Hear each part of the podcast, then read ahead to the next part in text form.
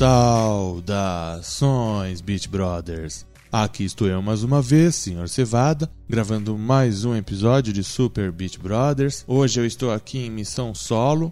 Vamos falar sobre o jogo Days Gone, também conhecido como The Last of Us com Far Cry, Sons of Anarchy com The Walking Dead, ou States of Decay com mod de motoclube. O jogo foi desenvolvido pela Band Studio, que é um estúdio americano que fica no estado do Oregon, fundado em 1993 e é de propriedade da Sony. Ou seja, esse é um jogo exclusivo para PlayStation 4. A Band Studio ficou bastante conhecida pelo desenvolvimento da série Siphon Filter. Siphon Filter foi um jogo bastante conhecido e jogado de PlayStation.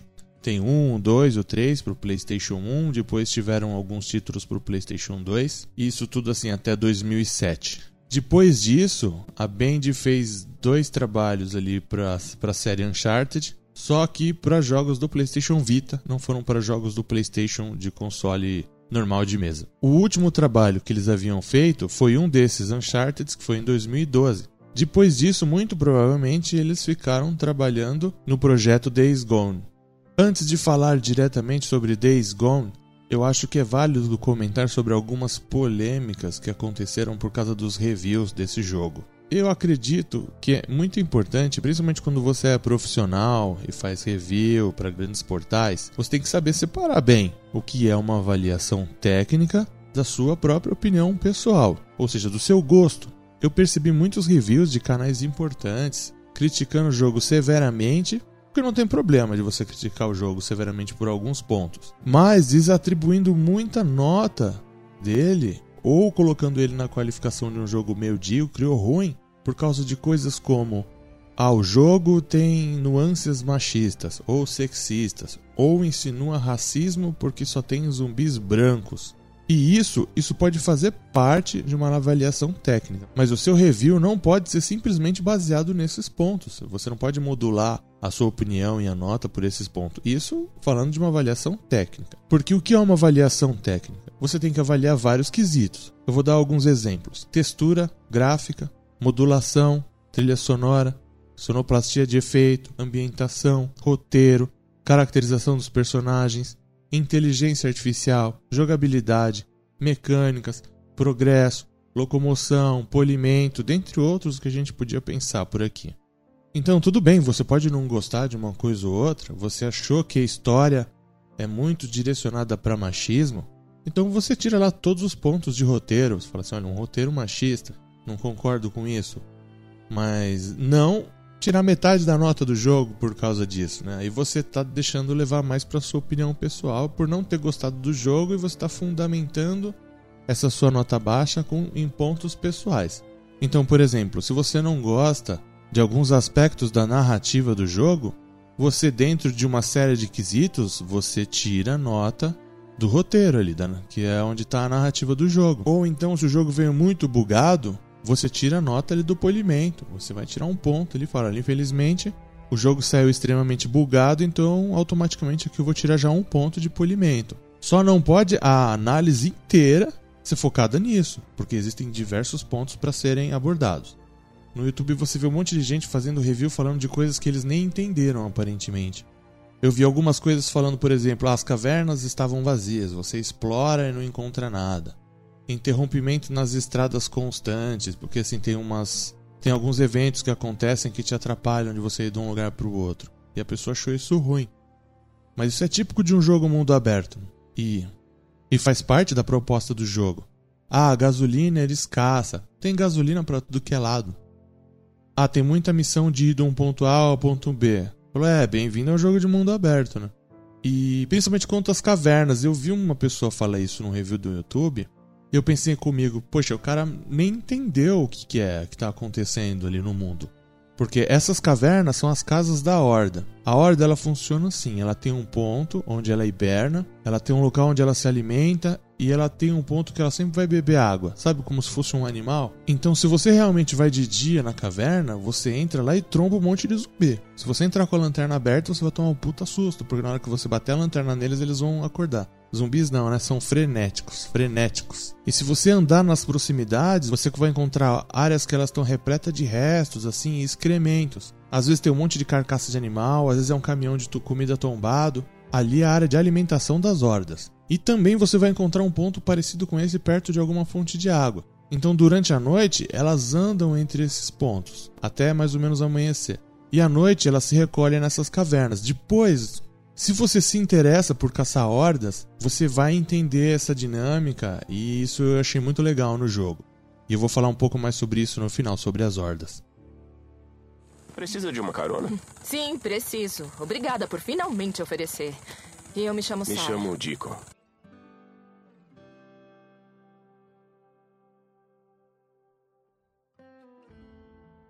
Days Gone é um jogo de ação barra aventura, de mundo aberto e ambiente pós-apocalíptico. Algumas pessoas entendem que ele é um pouco de survivor ou de horror, mas eu, para mim, ainda que ele tenha alguns elementos disso, ele é mais um jogo de ação e aventura.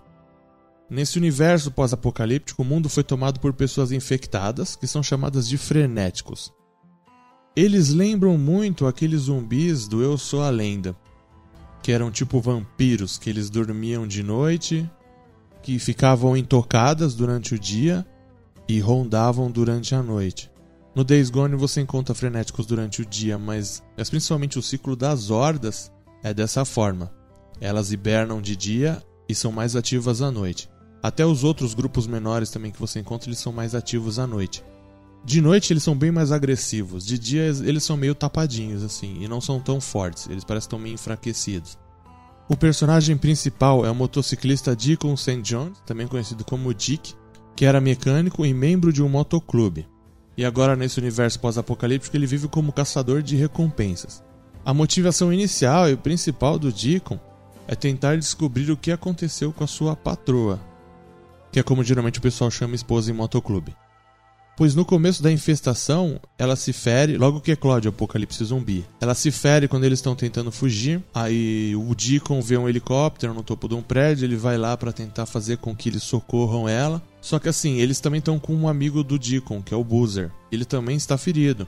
E a pessoa do helicóptero fala: "Olha, só posso levar dois". Então ele despacha a patroa dele, pergunta para qual campo, acampamento ela vai ser levada e fica com o amigo dele, porque ele falou: olha, se eu não ficar com ele aqui, ele não vai conseguir sair.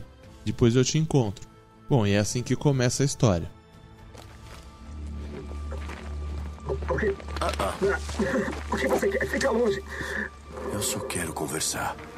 Ah, o protocolo Nero 2-7 afirma que, que, que, ao realizar operações em zonas de quarentena se encontrar um civil. O, porra! Civil! É proibido fazer contato. É mesmo. Então, pra mim, isso pareceu. pareceu um contato.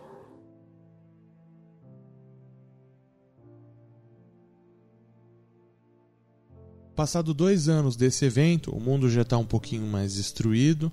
O Deacon não conseguiu encontrar a patroa dele. E ele e o seu amigo Boozer trabalham fazendo serviços para acampamentos de sobreviventes. Então, algumas pessoas que sobreviveram, elas se reuniram nos acampamentos, eles têm uma certa organização ali hierárquica, tem um líder e algumas pessoas que fazem algumas funções. No começo você só tem contato com dois desses acampamentos, mas depois esse número vai aumentando. Nos acampamentos temos um local seguro para dormir, podemos vender armas, temos um mecânico e podemos vender a carne de caça, as plantas e as orelhas dos frenéticos. É, a gente vende orelha de frenético. É tipo uma recompensa por cada frenético eliminado, pois o acampamento entende que você está ajudando a eliminar os frenéticos da área, então você ganha ali um crédito que você pode comprar outras coisas. Os acampamentos possuem nível de relacionamento, que é um nível de confiança, que vai de 1 a 3. Esse nível sobe conforme você faz as missões e ajuda nos acampamentos com comida e entregando as orelhas dos frenéticos. Também existem alguns grupos hostis que estão espalhados pelo mundo, como os Reapers, os anarquistas e outros grupos de bandidos. E é claro, também temos frenéticos vagando pelo mundo em pequenos grupos ou em gigantescas hordas, que vão de 100 a 500 frenéticos por horda. De começo, você se separa apenas com dois tipos de frenético, mas depois outros vão surgindo. Também vamos encontrar os membros da ANERO, que é uma instituição paramilitar que está fazendo pesquisas no mundo que foi devastado. As missões dela são diretamente relacionadas à infecção que assolou a humanidade e também com a trama principal. O jogo possui um sistema de histórias elaborado, elas evoluem conforme você faz as missões. Essas histórias são relacionadas com a patroa do Dick, com o Boozer, com os zumbis, com os acampamentos, com os sobreviventes, com atacar acampamentos de Reaper ou de bandidos, de matar as hordas, destruir os ninhos, dentre outras. Tem mais de 20 tipos de histórias. Outra noite, no campo de refugiados, os helicópteros estavam em chamas. Todos estavam mortos, foram dizimados, rasgados em pedacinhos. Escuta aqui, podemos fazer isso do jeito fácil ou difícil? Do jeito fácil, conversamos um pouco, você me diz o que eu preciso saber e depois você volta a cavocar a merda de frenéticos, ou seja lá o que tá fazendo aqui. Do jeito difícil, eu arrebento a sua roupa de astronauta e vamos ver o que os seus amigos vão pensar sobre você ter respirado esse ar contaminado.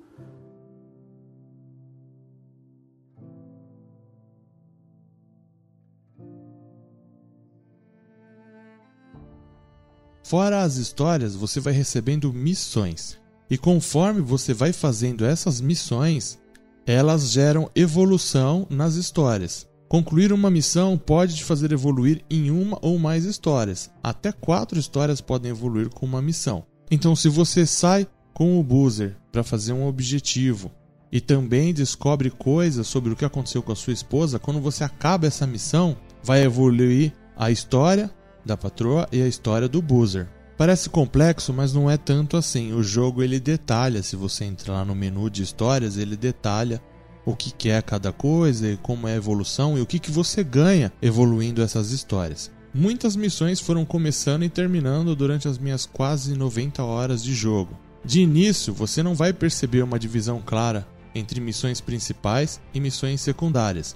E as linhas de história não oferecem missões numa sequência. Então, se você está fazendo a história relacionada ao Boozer, não vai aparecer uma missão atrás da outra. Por exemplo, se acabou uma missão que evolui a história do Boozer, já não vai te habilitar outra que vai evoluir a história do Boozer. As missões que evoluem uma ou mais histórias vão sendo disponibilizadas pelos personagens conforme o contexto e a evolução do jogo. Então, simplesmente você vai seguindo os acontecimentos e evoluindo todas as histórias ao mesmo tempo. É quase como se fosse uma narrativa só para ir desenrolando todas as histórias em paralelo. Existem missões de tudo quanto é tipo, tanto as mais elaboradas, relacionadas às tramas principais, como aquelas mais simples, como atacar um acampamento de hippers, anarquistas ou bandidos, encontrar pessoas perdidas, resgatar pessoas, recuperar itens e perseguir bandidos. Também temos missões relacionadas a locais, como de eliminar ninhos de frenéticos, eliminar hordas, reativar centros da Nero ou localizar seus suprimentos deixados pelo mapa. Nesses locais relacionados a Nero, seja os centros da Nero ou os suprimentos deixados por ela, você encontra uma seringa onde você pode melhorar a vida, a energia ou foco. Então você pega essa seringa, ele injeta como se fossem anabolizantes, digamos assim. E você pode escolher o que você quer melhorar: vida, energia ou foco do personagem que eu vou falar mais sobre isso mais pra frente. Também existem eventos aleatórios que acontecem pelo mundo. Alguns são indicados por um ponto de interrogação na tela, que pode ser ataque de animais, ataque de frenético e sobreviventes capturados que precisam ser resgatados. E também existem armadilhas de bandidos no caminho, que posicionam emboscadas para tentar matar Deacon. Duas emboscadas bem comuns é, é o bloqueio por sniper, fica um sniper bem posicionado na beira da estrada e quando você passa ele te atira e os outros que ficam em volta já de tocar te atacam. Ou também tem uma que os bandidos esticam um cabo de ferro na pista e se você não perceber na hora que você passa, isso te derruba da moto e eles vêm para cima de você para te bater. Ou seja, além das missões principais, existe muita coisa acontecendo e muita coisa para fazer no Days Gone. Eu lembro, ferimento de faca. Ela tinha um corte feio. Eu fui até o campo de refugiados para onde você disse que estava levando ela. Todos estavam mortos. Eu vou perguntar de novo. Como você sobreviveu?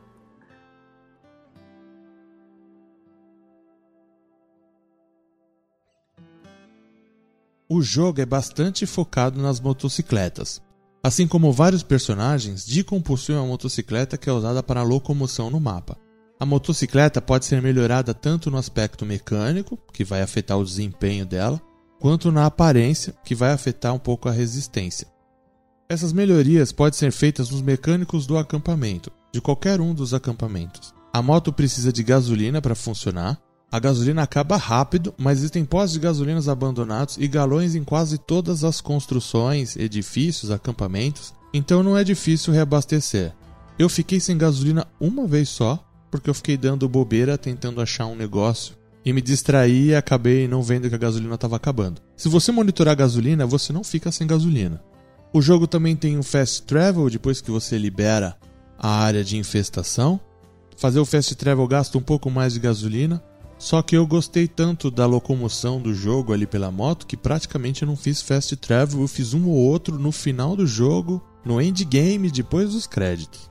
No jogo você também encontra todos os mais diversos tipos de armas e equipamentos, rifles de assalto, escopetas, submetralhadoras, escopetas cerradas, pistolas, revólveres, rifles de precisão e metralhadoras. Também temos a besta, que lembra muito a besta do Daryl do The Walking Dead, que é uma arma ali voltada para stealth. Mas também, quase todas as armas de fogo podem ser equipadas com silenciadores improvisados. Só que esses silenciadores improvisados eles gastam conforme o uso. Você pode comprar esses silenciadores ou encontrar eles vasculhando os veículos, porque o silenciador ele é feito com o filtro de óleo dos veículos. A besta é uma arma diferenciada do jogo, pois você pode fabricar a munição dela coletando os galhos das árvores e existem diversos tipos de munição para ela: a normal, explosiva, incendiária, tóxica e venenosa.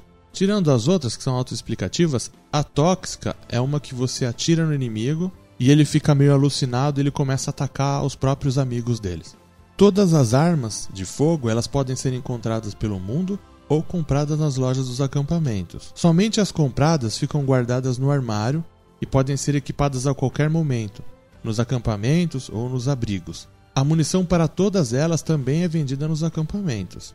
E também, depois com os upgrades, você pode armazenar munição na sua moto, comprando os alforges. Também vamos encontrar diversos tipos de bombas e armadilhas, como granada, explosivos caseiros, molotov, bomba de fumaça, atrativo de frenético, atrativo explosivo, bomba de proximidade, mina terrestre, bomba relógio, bastante usadas em combate e contra hordas, e contra grupos de bandidos maiores também. Também vamos ter os itens de cura e os coquetéis de saúde, energia e foco, que eu vou falar mais sobre saúde, energia e foco mais pra frente. Tirando as armas, a maior parte dos itens pode ser confeccionados com as receitas, que você adquire concluindo as missões. Todos os itens são acessados por um menu radial. Então, quando você segura o botão, abre o menu radial, tanto as armas quanto os itens podem ser selecionados ali e o jogo fica desacelerado, que é uma coisa já comum de alguns jogos. Fomos mandados para o sul, para outro campo. Como você disse, o, o campo de Dunlap foi invadido, então nos mandaram para o sul, para um campo perto de Silver Lake. Tinha sobreviventes? Agora? Não sei, eu. Eu fui transferido para a unidade de pesquisa. Ela sobreviveu. Espera, espera, espera, espera. Eu, eu posso descobrir, eu posso. O personagem faz diversas ações comuns a vários jogos, como andar, correr, ele não pula, mas ele escala e sobe em objetos. Ele pode rolar para desviar de ataques, ele pode atirar, arremessar itens, instalar bombas, e ele também pode andar agachado, que obviamente é o modo furtivo. A jogabilidade do jogo é bastante competente. Jogando no hard, sem assistência de mira, não tive dificuldade para atacar os inimigos, seja atirando com as armas de fogo ou arremessando os itens. A pilotagem da moto é muito interessante tem uma proposta de ser bem próxima à dirigibilidade real de uma moto, o que pode incomodar algumas pessoas que não estão acostumadas a dirigir motos. Eu vi muita gente reclamando, mas eu que dirijo moto há muitos anos, eu achei bastante próxima à condução de uma moto real. É bastante difícil cair da moto. Somente quando batemos com muita força, somos emboscados ou caímos de algum lugar muito alto que o personagem cai da moto e ela é danificada. Quando ela é danificada, podemos repará-la com sucata, que encontramos pelo mapa e nos carros abandonados. Deacon tem três barras de status: uma de vida, uma de energia e uma de foco. A vida indica a saúde do personagem. A de energia gasta quando ele corre ou rola no chão para desviar de ataques. E a de foco é uma câmera lenta para atirar nos inimigos, que tem uma duração equivalente ao tamanho da barra. O jogo possui progressão por nível e tem três árvores de habilidade, com várias skills listadas em cada uma. Uma árvore é de tiro à distância, a outra de combate corporal e a outra de sobrevivência. A variedade de equipamentos e habilidades permite a adoção de vários tipos de jogabilidade, como jogar na furtividade, no ataque direto mais à distância ou no ataque corporal. Os três modos funcionam muito bem. Ele possui uma boa mecânica de cover e também possui uma boa mecânica de stealth. Você pode se esconder facilmente nas construções ou na vegetação. Eu tenho que ir. Por favor, você tem que sumir daqui. Você não conhece esses caras. Não sabe do que são capazes. Se eu não tiver notícias, não me importa quanto tempo levar, eu vou te encontrar.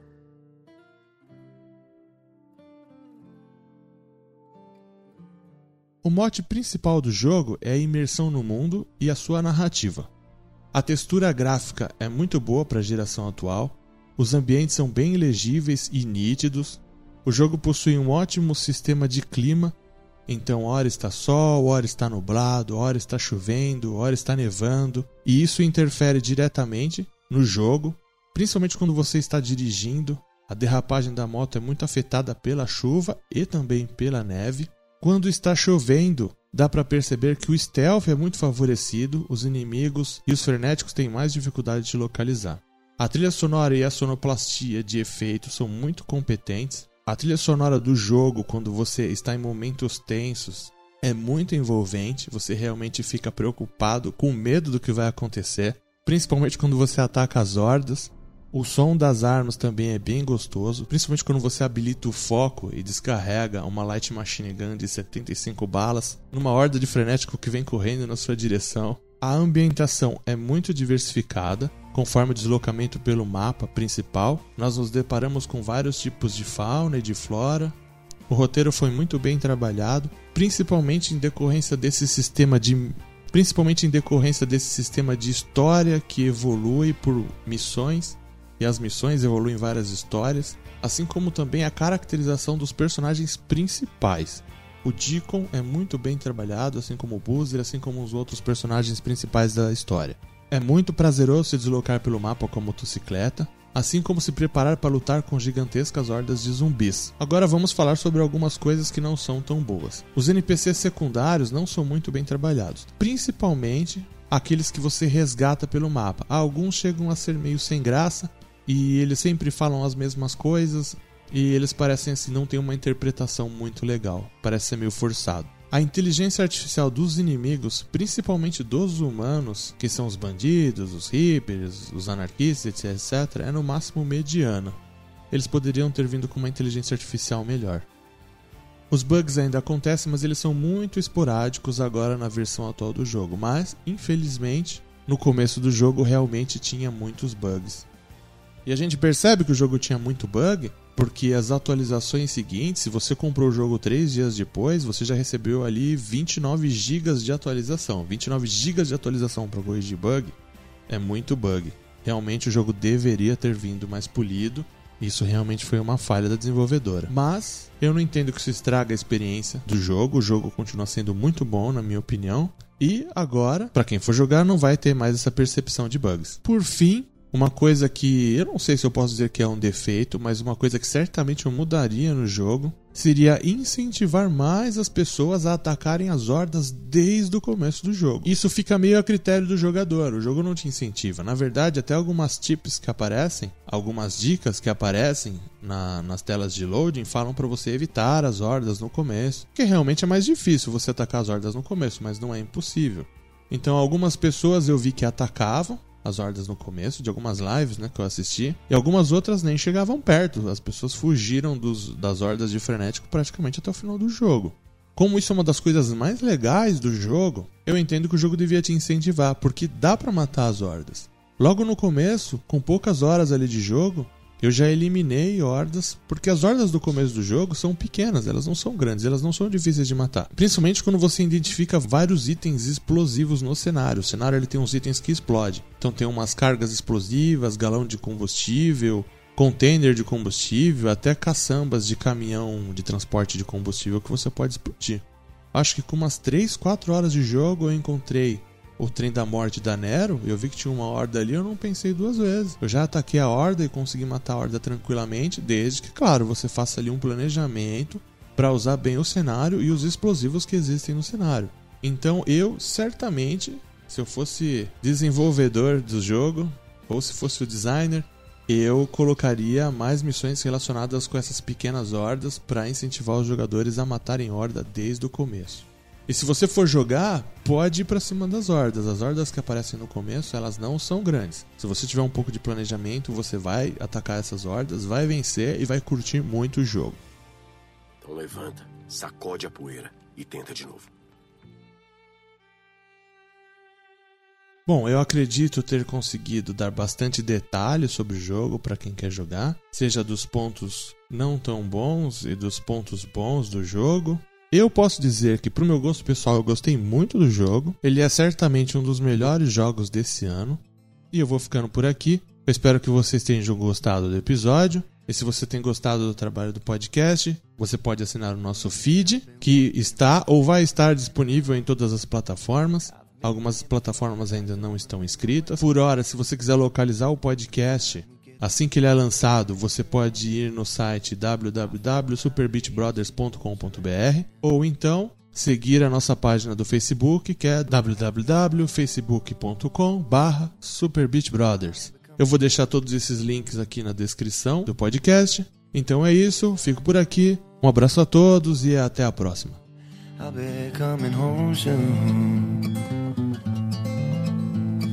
Cause like the enemies that we are battling, I am nothing but a human alien.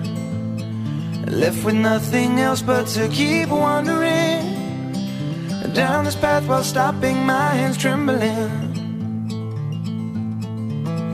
Because I know that I'll be coming home soon. And yes, I know